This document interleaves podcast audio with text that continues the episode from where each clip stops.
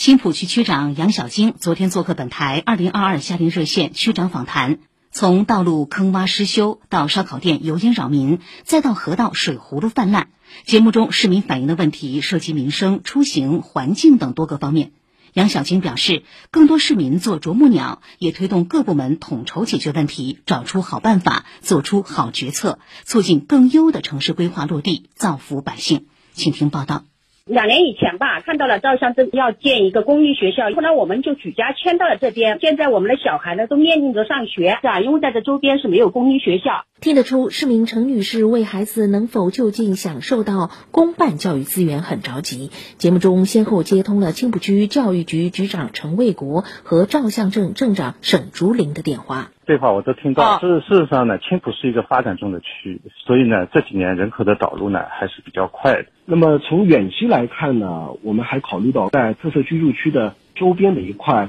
基础教育的设施用地呢，规划了一个中小学的一个公办的学校。目前呢，这个项目呢也已经列入到了“十四五”的一个规划，主要还是看适龄的儿童他的一个总量。跟学校的他的一个需求，因为这个呢，教育主管部门他会有一个客观的调研。听到还需要调研和评估，程女士更着急了。青浦区区长杨小青表示，区教育局和赵相镇等相关部门应急民之所急，就赵相特色居住区配套九年一贯制学校尽快展开研究。孩子他就在长大，他不等着你的“十四五”规划。如果这个地区确实是有紧迫性的，那我觉得社会事业的三年行动计划，我们就可以做相应的调整。啊，相应的把它有些紧迫性的先于解决。家住朱家角镇的张女士反映，小区边上的跃进河从一个月前就呈现了水葫芦泛滥之势，多方反映也有主管部门前来打捞清理，但明显力度不够，河道中的水葫芦肉眼可见的越来越多。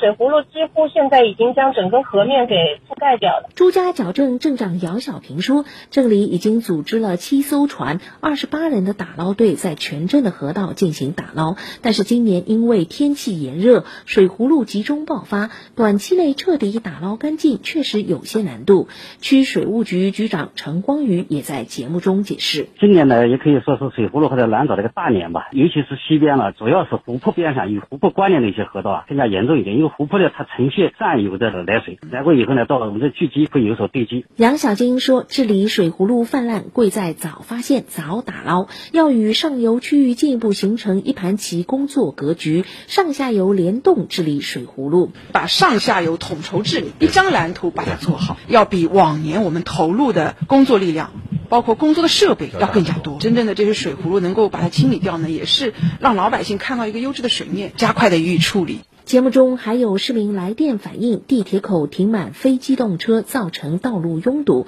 小区周边道路因为规划不及时，缺少人行道，给行人带来安全隐患。杨小金说：“非常感谢这些热心市民的反映，在他看来，查改问题、解民忧的同时，也进一步推动了相关部门找到解决问题的新思路。给我们提出的问题啊，都是促进我们城市发展。我们希望这样的啄木鸟越来越多。从我们政府的角度来说，也。”正因为有这些问题的倒逼啊，大家统筹去找到更好的规划、更好的方法、更好的政策措施去解决这些问题的过程当中，这个城市就会发展，然后又会有更多的人愿意选择这个城市。以上由记者姚一凡报道。